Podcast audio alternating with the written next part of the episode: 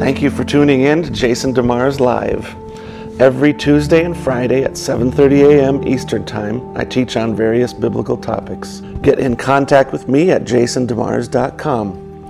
Let me know what topics you would like me to cover in future videos.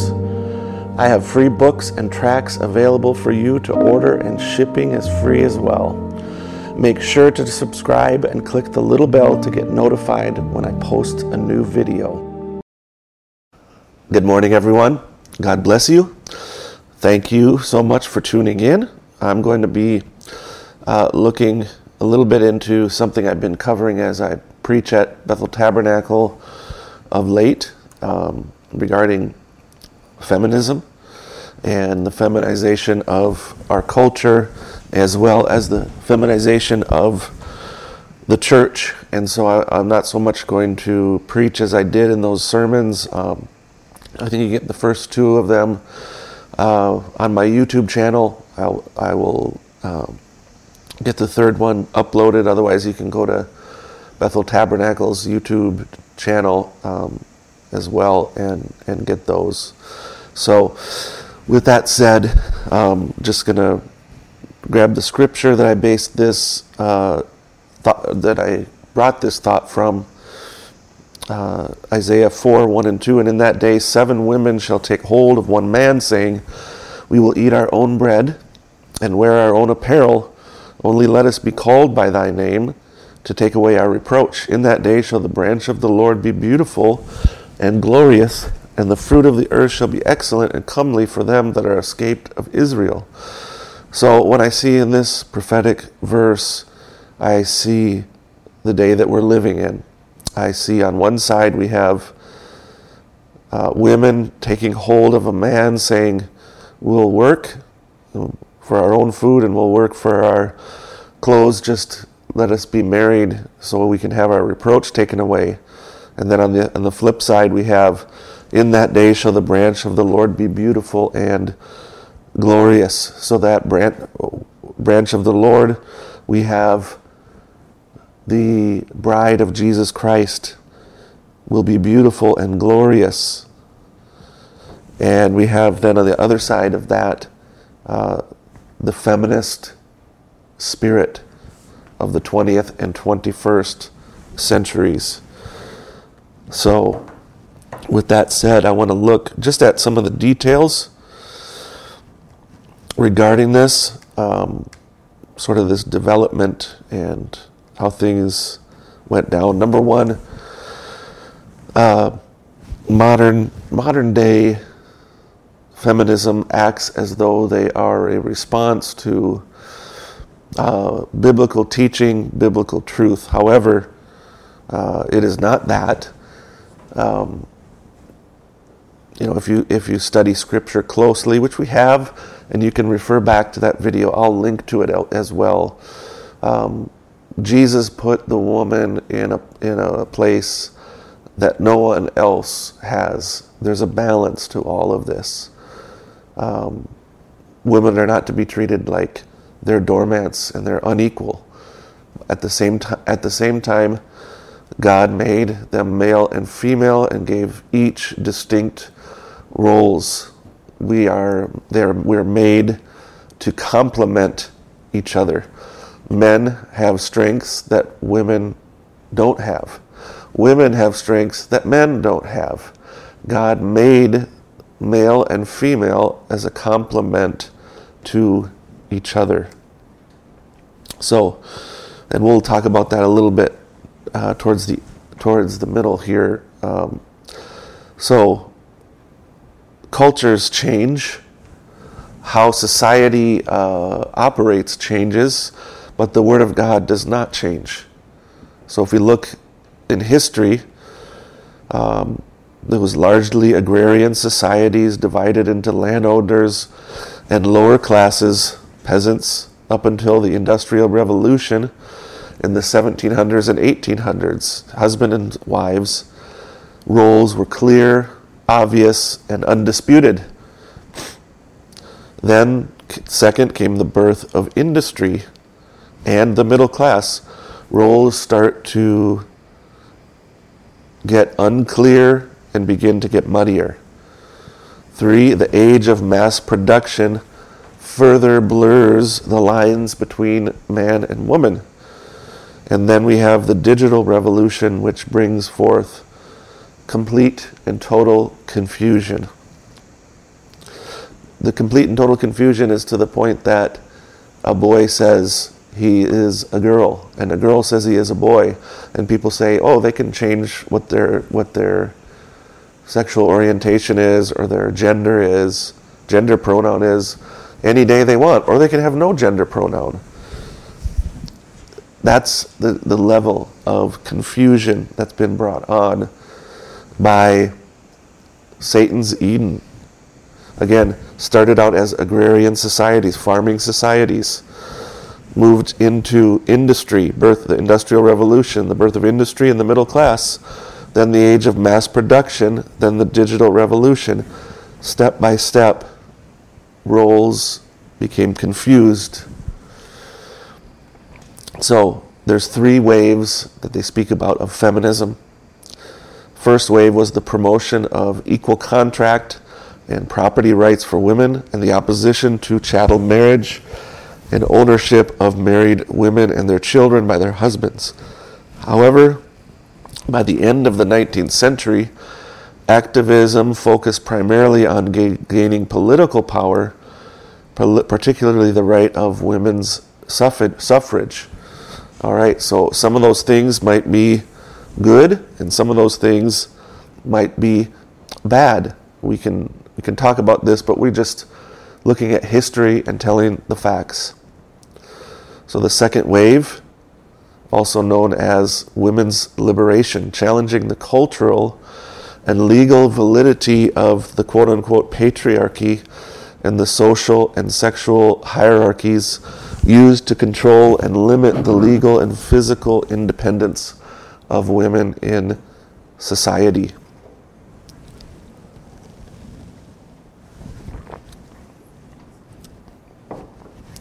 Women's liberation. So, being liberated from morality, being liberated from modesty, being liberated from uh,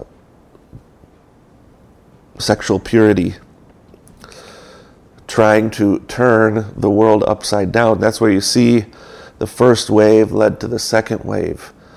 The first wave, uh, the women's right to vote, those different things taken out of balance led to this second wave of feminism. The third wave now is freedom of sexual and bodily expression, fighting sexual harassment and continued expression of women's rights by dismantling any gender roles whatsoever. So that's the three waves of feminism, and that's we're in the middle of that third wave right now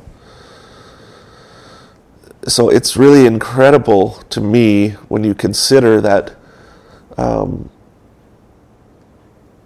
part and parcel with this rejection when the third wave of feminism or second wave of feminism women's liberation was taking place the other part that the women were working on was taking the bible taking the scriptures and prayer out of school I believe it was, I believe it was 1963 when uh, the Supreme Court ruled that the Bible could no longer be in the school. So, right around the time the seals were being loosed and revealed to the bride, the feminist woman was saying, We don't need not only we don't, we don't need an open revealed book we don't need a book at all. We want to lay this aside. Remember it was a woman that led this charge to put the bible and prayer out of school.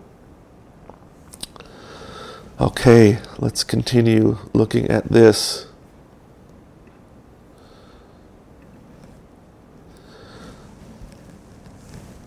God does not want a confusion between man and woman. He says it's an abomination. Deuteronomy 22, verse 5 The woman shall not wear that which pertains unto a man, Neither shall a man put on a woman's garment, for all that do so are abomination unto the Lord thy God. God does not want a man to be effeminate and wear women's clothes. God does not want a woman to be masculine and put on men's clothes. God considers that an abomination. God has made male and female distinct for distinct purposes. True womanhood is a beautiful reflection of the bride of Jesus Christ, and true manhood is a beautiful reflection of Christ. Brother Branham says in the sermon Satan's Eden, that's what Satan does. He perverts the nations, he perverts the church, he perverts the people. He's a deceiver, a perverter of the original truth. God made a man a man. He made a woman a woman, and He dressed them different, and He meant for them to stay that way and to act that way. One is feminine, and the other is masculine. Men and women are equal, but they are not the same.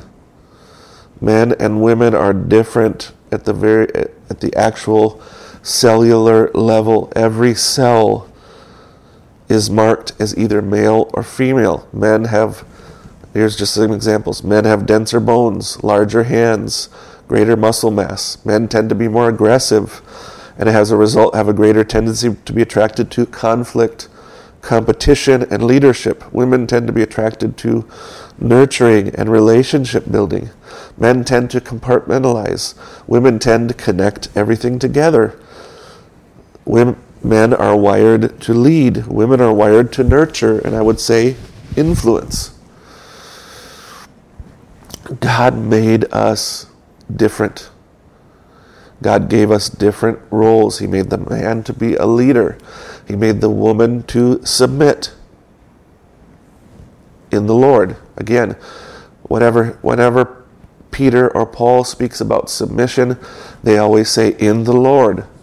You're not to submit to a husband that's telling you to do something ungodly against Scripture. You don't obey a husband that's telling you to go against the Bible. Okay? But if your husband is striving and, and doing everything he can to lead his family, he's self sacrificing, he's giving of himself, he is he is leading you according to scripture then you need to submit to Him. Now, let me clarify that. This also refers to many other different aspects of life. You, as a, as a wife, if you're married to an unbelieving man, it doesn't give you the right to reject his headship, his authority. You still need to respect and honor him. But if he's telling you to not go to church, then you should do everything you can to go to church. If he's telling you not uh, uh, to, to cut your hair or to wear pants or to wear a bikini or something, uh, you don't have to obey that. Okay? But what I'm saying is if your husband if your husband wants to do a certain certain thing with the house, of course, you give your opinion, but if he says this is the way we have to do it, then there should be a respect and reverence and submission, and it's through your uh, through your submission and chaste behavior that you will win your husband. Okay.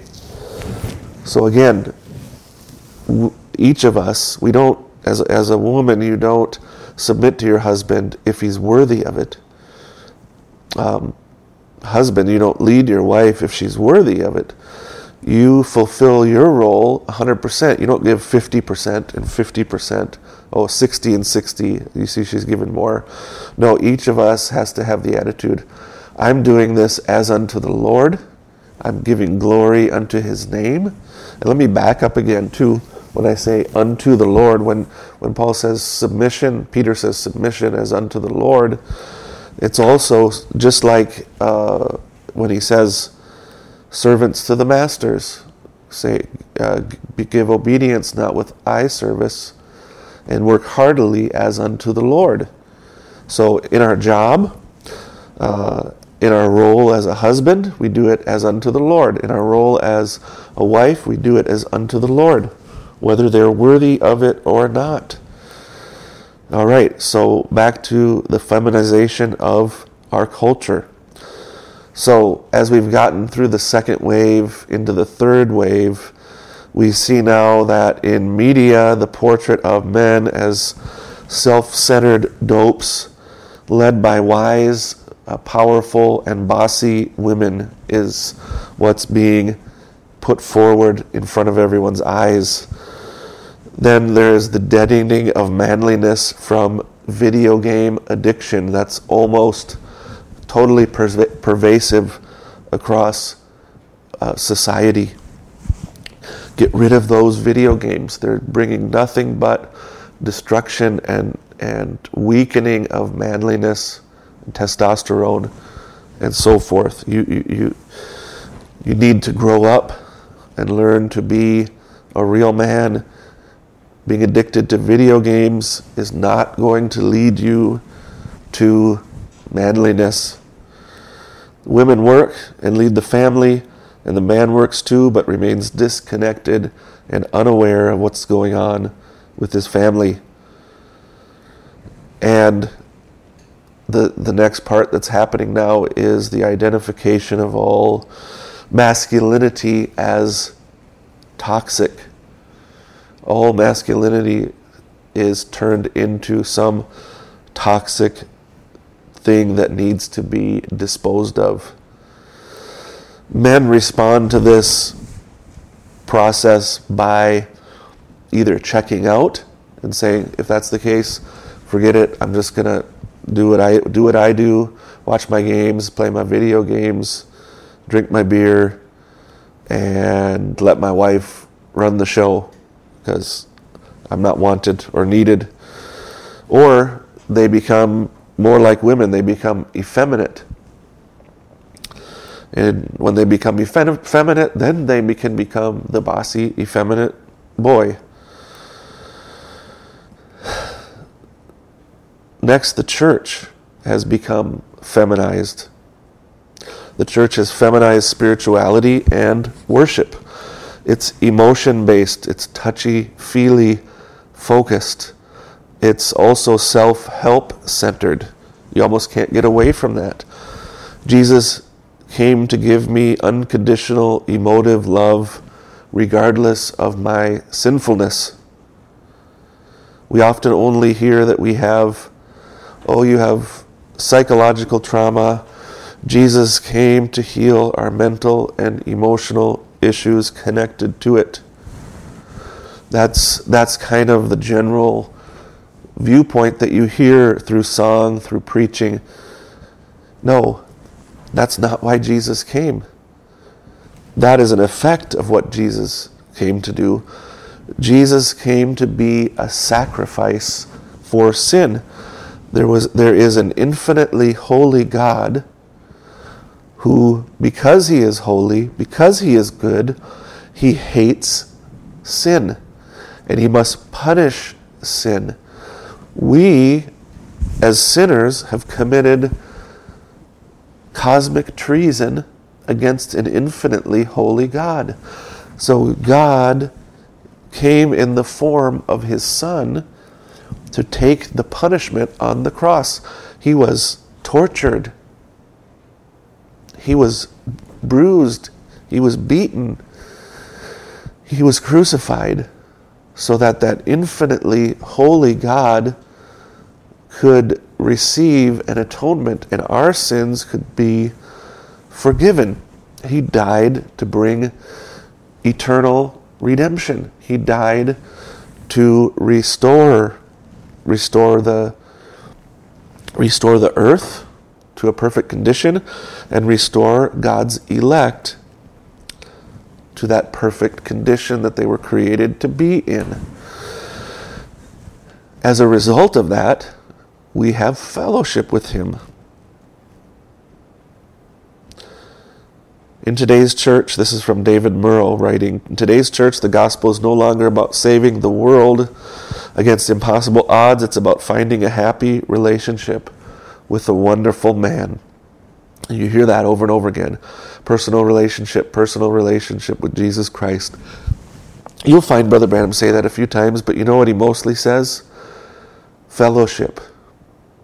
Jesus died on the cross to restore our fellowship with God. We were enemies with God because of sin. God hates sin. So Christ came to offer an atonement to God so that our sins could be forgiven. And as a result, we have fellowship. But it's not about only having some happy relationship with a wonderful man. It's so much more than that. It's become it, the the church has become a bunch of self-help gurus how we can improve our lives right now, not how we can save a dying and lost world, but how we can make this world into our own kingdom. And it's it's it's terrible and it's sad and it's been it's been brought to a level of destruction where the gospel is barely even known. What do we have? We have we have a, a gospel that appeals to women. You know, there's a balance to it. There's God made Adam and Eve in the beginning. He made Adam in the beginning, male and female. Right? So that's the image and likeness of God. So there's one aspect that's female, there's one aspect that is male, expressing God. God is always known as male personally, but there's that aspect of God that is male, and there's that aspect that is female, the bride of Christ, the elected. They're a, they're a part of Him. So that's to express Him, the male, Adam, the female, the bride of Christ. And so God made them that way. There's a balance to that. There is, God does come to connect to the female heart, but He comes to connect to the male heart also. If you only go on the side of the, the, the female side, the, the emotional, relational connection side, you miss this big part, huge part, where we have a great, eternal, infinite, glorious, holy God that cannot even look upon sin. Again, we, we take this and we throw the gospel in the toilet, is what happens when this approach is taken, and it's a shameful thing. We need to get back to the real, true gospel of Jesus Christ. The whole plan of redemption, not just this little portion. Jesus came to fix your trauma and to put you in a good relationship with a wonderful man. It's so much more than that. There is a cosmic war going on, a cosmic battle. Satan wants to take control.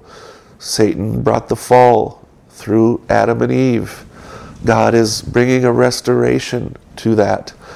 The purpose was fellowship. The purpose was not necessarily personal relationship in that way. He wanted to have fellowship and he wanted to take leadership over us so that we would be personally led. That results in a personal in a relationship but it's getting the cart before the horse. In order for there to be personal relationship, there has to be redemption take place. There has to be blood. There has to be transformation. It cannot be this wishy washy gospel. And I'll say that a lot of the false thinking and understanding that has come uh, in in what the gospel is is that we've gone so far to the side of free will and missing out the sovereign grace of God. We look at it and say, oh, person, anybody can be saved. You can get saved, then you can get lost, then you can get saved again. And it's just a wishy washy gospel. We need a gospel with its gloves off, takes, that takes its gloves off and is ready to do battle with an enemy that wants to bring your destruction. We have to take the sword of the Spirit and fight. We can't merely just talk about emotional and psychological issues.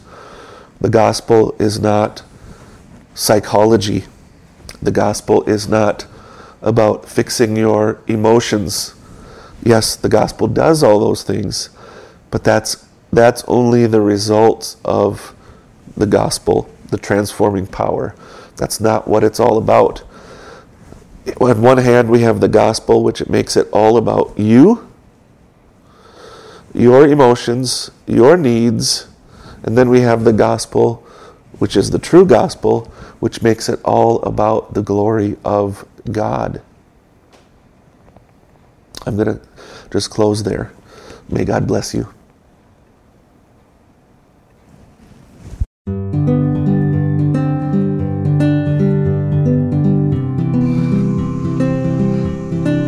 Thank you for listening to Jason DeMars' live podcast. New episodes are posted every Tuesday and Friday. We thank you all for listening in. You can also find me on Instagram, Facebook, or YouTube to watch the video portion of this. May the Lord richly bless you. Thank you.